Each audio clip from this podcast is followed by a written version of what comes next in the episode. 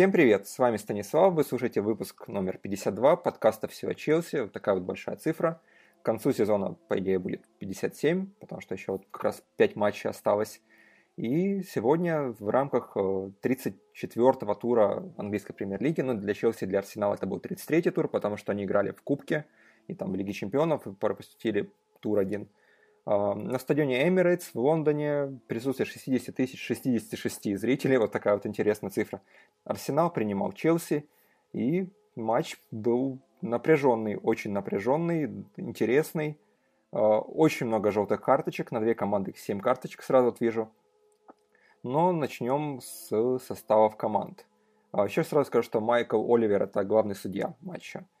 Состав Арсенала, схема 4-2-3-1, в воротах у нас Аспина, а, слева Монреаль а, в обороне в центре Кассильный и Мертисакер и справа Белерин, который, кстати, вот хорошо проводит эти матчи. Последний ему, по-моему, 18 лет всего, где-то так.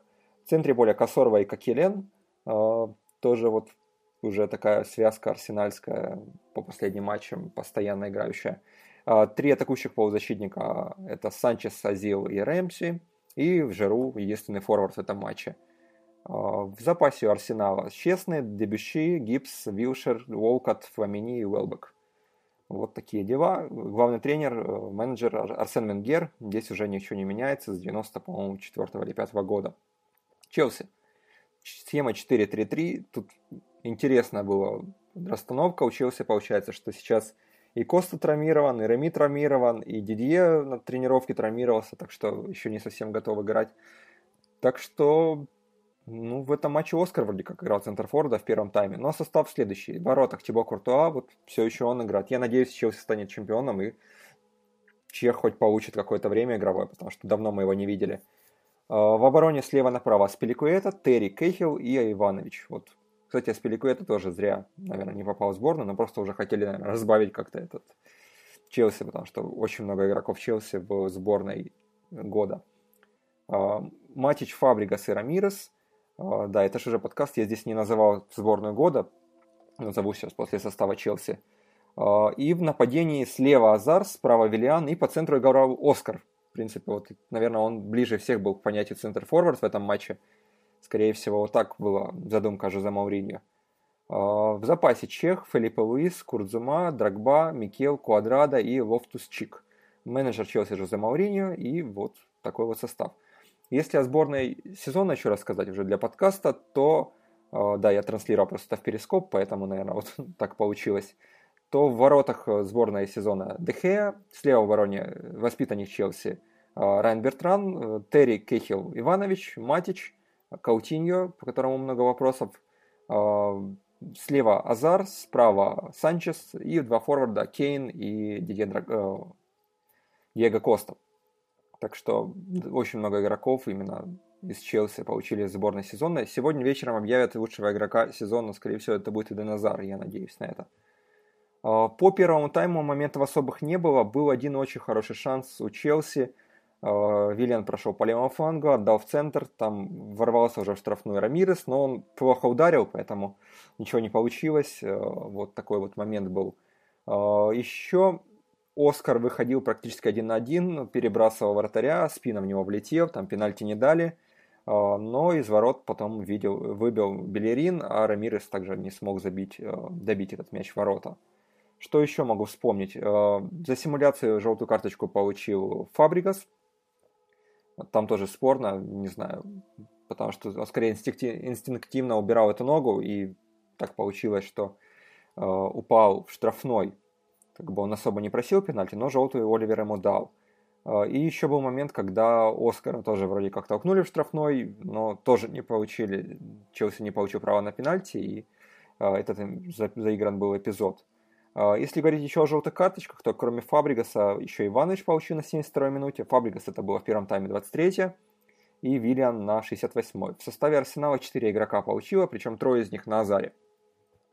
А, Монреаль на 90 плюс 5, вот самая последняя карточка, еще был Кокелен на 34, Косоро на 90 плюс 3 и Рамси на 89 а, минуте. То есть все желтые карточки в конце, но вот там вот был такой период, когда уже Челси пытался что-то сделать, были контратаки, а Арсенал, чтобы избежать этих атак, сбивал игроков, в основном Азара, и Майкл Оливер раздавал эти желтые карточки очень активно.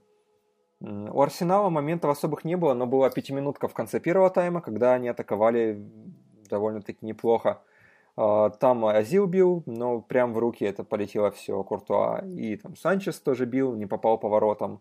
Жару не был заметен, его полностью закрыл оборону Челси. А, но Челси во втором тайме практически ничего не было. Там как бы даже Азар не был особо активен. У него единственное, что хорошо получалось, он брал мяч в центре и бежал, бежал, бежал, обводил по паре человек. Но как бы на этом все заканчивалось. Так что Челси может быть полностью доволен. После матча игроки радовались. То есть это не проигранный матч принципиальному сопернику, который шел на втором месте по потерянным очкам. Очень важно все это было. И фактически остается набрать 5 очков в последних 5 играх, что, я думаю, будет сделать не очень сложно. Статистика матча. Сейчас вот на Sky смотрю. Удары по воротам. 12-7 в пользу Арсенала, в створ 1-3, Арсенал, да, очень неточно били по воротам, ничего у них не получалось. Блокированы удары 4-2, удары из-за пределов штрафной 2-3, удары изнутри штрафной 10-4, так что ударов Арсенала было много, но без толку все это было. А, владение мячом 57 на 43, здесь опять же таки в пользу Арсенала, но как Мауриньо говорил, что очки, главное заработать очки, а сколько ты владел мячом, в принципе, это уже никто не вспомнит и не так важно а главный результат 0-0 по офсайдам, 6-2 угловые. Выигранное воздушное единоборство, еще есть такая статистика, 53 на 47 здесь. 567 а, на 446 это количество передач у нас в этом матче. А, из них точный процент э, у Арсенала 86,4, у Челси 75,1. Вот еще есть такая статистика, например, количество навесов 32,5 в пользу Арсенала. Из них 9,4% точных у Арсенала, у Челси 20%. То есть у Арсенала 3 точных навеса, у Челси получается один всего. Но Челси навесами особо не играл, больше играли комбинационно э, в пас. Еще важная статистика. Сегодня я решил много статистики. Отборы. 16, 27, 23 это по количествам. Из них э, процент из общего количества, которые были вот, успешными, 62% у Арсенала и 87% у Челси. Ну и, опять же таки, оборонительная статистика 21-40 это клиренсы, то есть отборы мяча.